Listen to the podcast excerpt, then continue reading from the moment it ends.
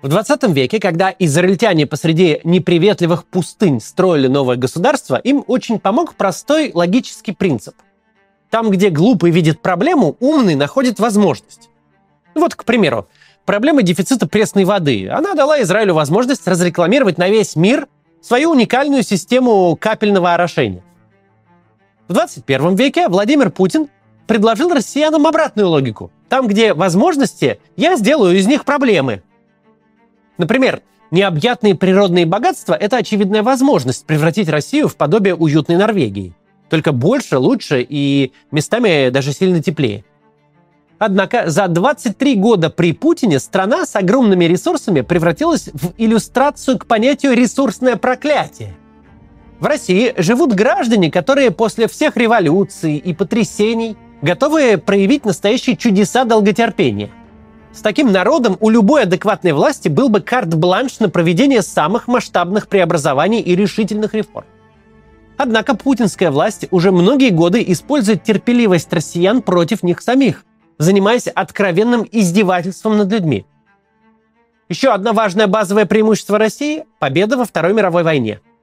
В войне против нацистов и их союзников участвовали полтора десятка советских республик – Однако после распада СССР все бенефиты победителя достались по наследству именно Российской Федерации. Авторитет, особое место в системе международных отношений и постоянное членство в Совете Безопасности ООН с правом вето.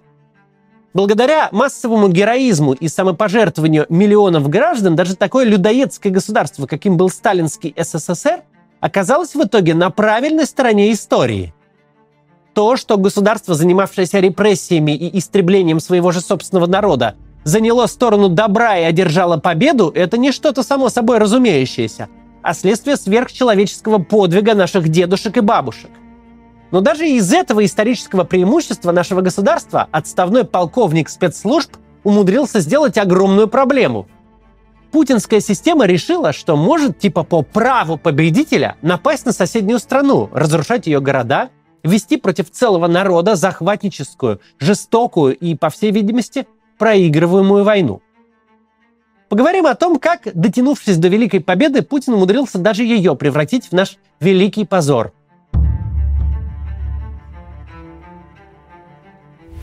Тема этого ролика возникла не случайно. Недавно, 27 января, одновременно отмечали Международный день памяти жертв Холокоста и День полного освобождения Ленинграда от блокады – Накануне памятной даты мы э, на нашем канале выпустили большой документальный фильм о блокаде Ленинграда. Посмотрите его обязательно, если еще не видели. Так вот, из 10 тысяч комментариев под видео там примерно половина посвящена одному и тому же. Зрители спрашивают, ну вот как страна, пережившая блокаду Ленинграда, могла повторить что-то подобное с Мариуполем? Как может быть, чтобы армия этой страны пыталась зимой оставить миллионы мирных людей без тепла, света, воды и канализации. Почти каждый второй отклик на наш фильм примерно такого содержания в форме риторических вопросов. Среди этих комментариев нашлась очень интересная попытка на этот вопрос ответить. Сейчас я его прочитаю полностью. Все тут спрашивают, как могли прийти к тому, к чему пришли с такой исторической памятью. А проблема в том, что памяти нет. Есть победобесие, пропаганда, милитаризм, все что угодно, но не память. У нас не умеют говорить о войне. На уроках истории нет людей, а лишь цифры да контурные карты с датами сражений. На телевидении о Великой Отечественной то же самое. Государство извращает восприятие этой страницы нашей истории. Танки, самолеты, оружие, неизменный героизм. Создается впечатление, что война – это блеск медалей, а не кровь и страдания – у нас не ценят людей, поэтому увидеть личностей, в судьбах которых отражен весь ужас, многие не способны. Их просто не научили. Отсюда позорное можем повторить. Отсюда и остальное гадкое и грязное из того, что есть сейчас в России.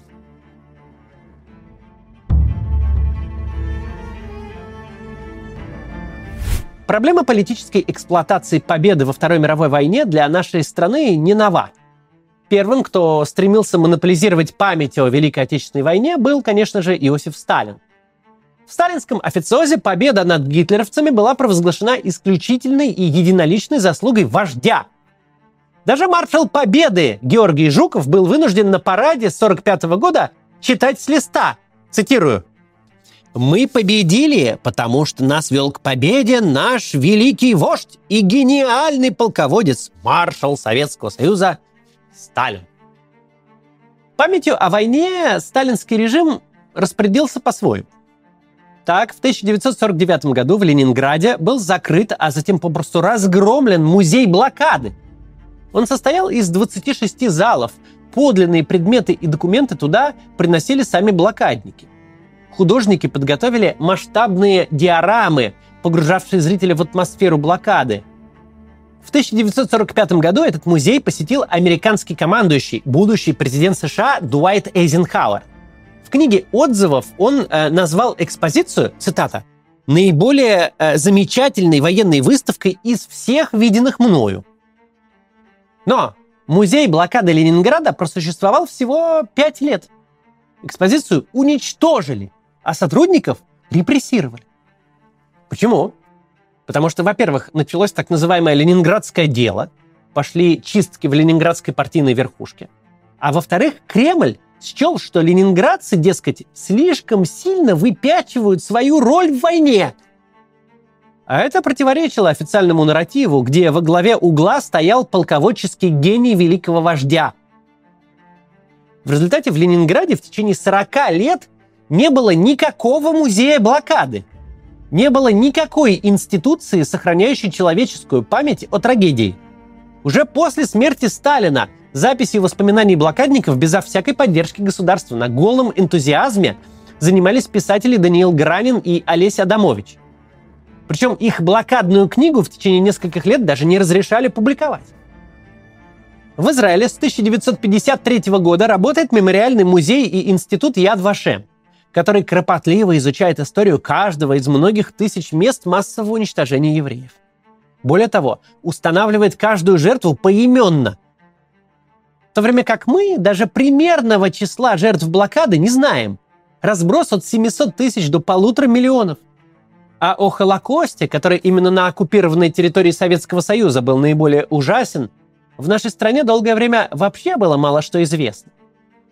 После Великой Отечественной войны в сталинском СССР началась своя антисемитская кампания.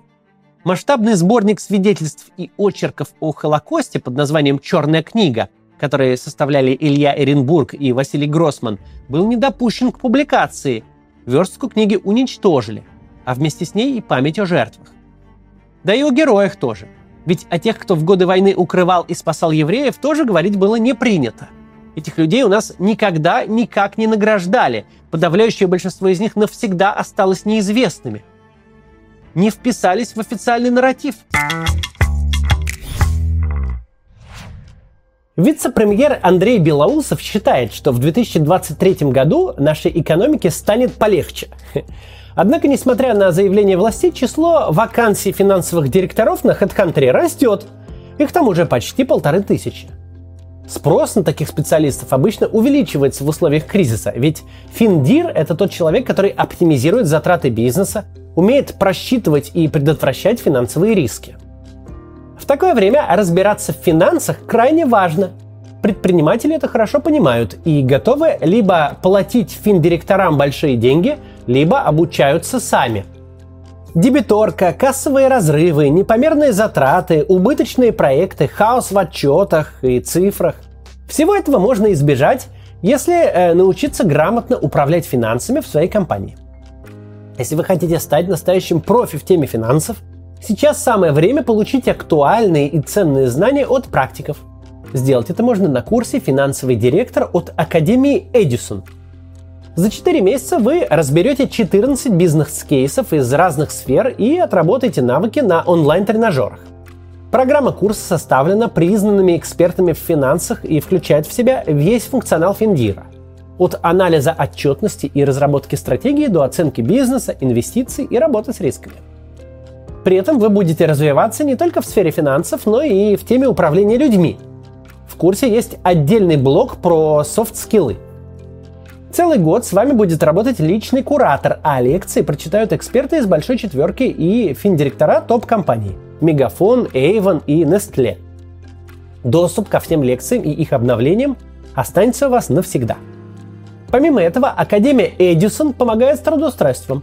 Вас э, подготовят к интервью и разошлют ваше резюме в компании партнер. Переходите по ссылке в описании или сканируйте QR-код на экране.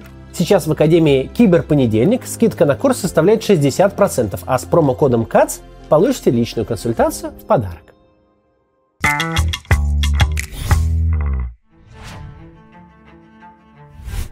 Недостатки советской культуры памяти отчасти компенсировались тем, что в живых оставались миллионы участников и свидетелей событий. Очень многие фронтовики и современники войны и при раннем Путине были еще активной и многочисленной частью общества. Но по мере ухода военного поколения Владимир Путин все более и более присваивал себе историю войны и победы. В отличие от советских вождей, он оказался освобожден от ограничителей в лице живых носителей памяти. Сейчас их осталось совсем мало. Из-за преклонного возраста они уже не так социально активны, как прежде. И это позволило Путину распоряжаться прошлым вообще без каких-либо ограничений. Очевидная карнавализация Дня Победы, превращение его в фестиваль пошлости и милитаризма, в предлог для демонстрации на Красной площади межконтинентальных баллистических ракет – это лишь верхушка этого айсберга. Гораздо хуже то, что при Путине в российском обществе сознательно вытравливалось важное умение – скорбеть. Историю войны как бы подменили историей победы. В 2019 году на 27 января, несмотря на протесты со стороны петербуржцев, в северной столице вместо поминовения власти устроили бравурный военный парад с современными танками, бронетранспортерами и реактивными системами залпового огня – Сейчас вся эта военная техника участвует в боях на территории Украины. А тогда, в 2019 году, местный депутат от «Яблока» Борис Вишневский очень верно заметил. В нашем государстве нет политики, направленной на сохранение исторической памяти о блокаде. Есть формальные отношения, когда руководители города э, стоят со скорбными лицами на Пискаревском кладбище и рассказывают, как они верны памяти блокадников. Но когда дело доходит до практики, они начинают делить блокадников по сортам. На тех, кто был 4 месяца во время блокады в осажденном городе, на тех, кто был 3 месяца и 20 дней и не считается жителем блокадного Ленинграда.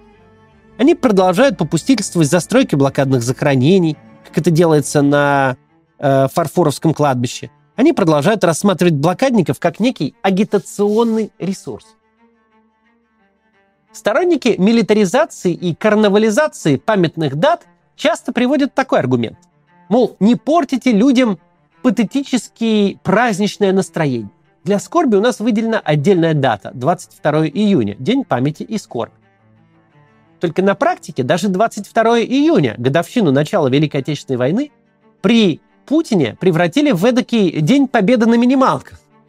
Как пишет известный российский историк Константин Пахалюк, общественный разговор о трагедии войны так и не состоялся – превратившись в удел оппозиционной прессы. Путинская система в эксплуатации памяти зашла дальше всех генсеков. Для этой системы война – это не трагедия и скорбь, а один нескончаемый праздник. Это повод проводить военизированные шествия и парады. И на 9 мая, и на 22 июня, и на 7 ноября в Москве, и на 27 января в Петербурге. Сама война представляется не бесчеловечным явлением, а парадным шествием от Москвы до Берлина.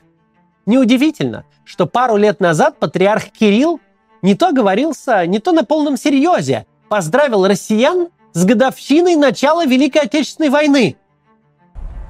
Пусть Господь преклонит милость свою над Отечеством нашим, над народом нашим и нашими вооруженными силами, со знаменательным, скорбным, но одновременно торжественным днем – всех вас сердечно поздравляю.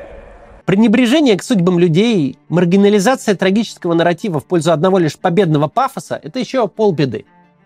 Картина совершенно бесстыдного использования общей боли и общей памяти приобрела завершенный вид, когда президент, рожденный в 1952 году, решил, что для него победа в 1945 году является индульгенцией.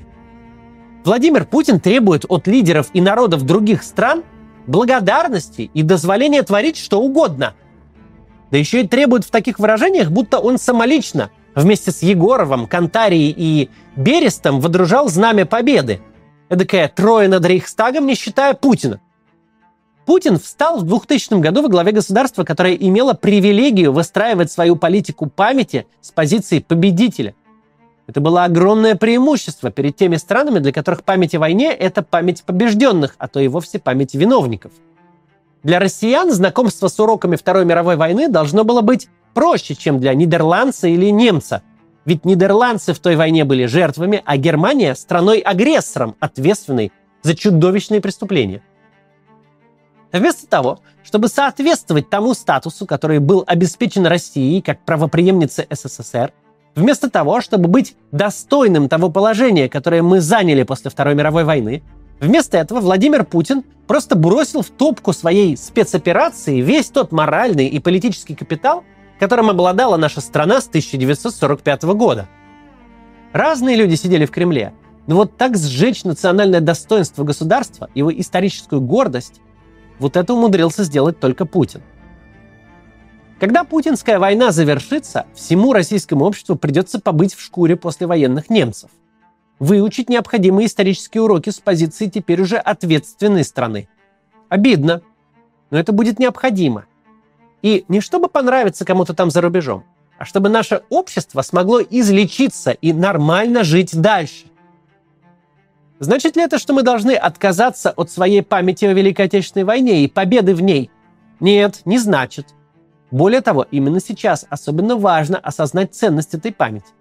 Только не как источника политической легитимности, не как инструмента внутренней и внешней политики, не как суррогата государственной религии. Память о войне и о победе – это не парады и военизированные шоу, а личные истории, которые есть в каждой семье – их нужно хранить, беречь и ни в коем случае не отдавать на откуп политическим авантюристам, негодяям и военным преступникам. У них нет исключительных прав на нашу память, общую и семейную. Я лично, несмотря ни на что, продолжу выпускать новые серии нашего проекта о Второй мировой войне. Но после этой войны, которая идет прямо сейчас, нам всем придется осознать себя в новой роли. Мы граждане той страны, которая победно закончила предпоследнюю большую войну в Европе и преступно развязала последнюю. Помнить необходимо будет и о том, и о другом.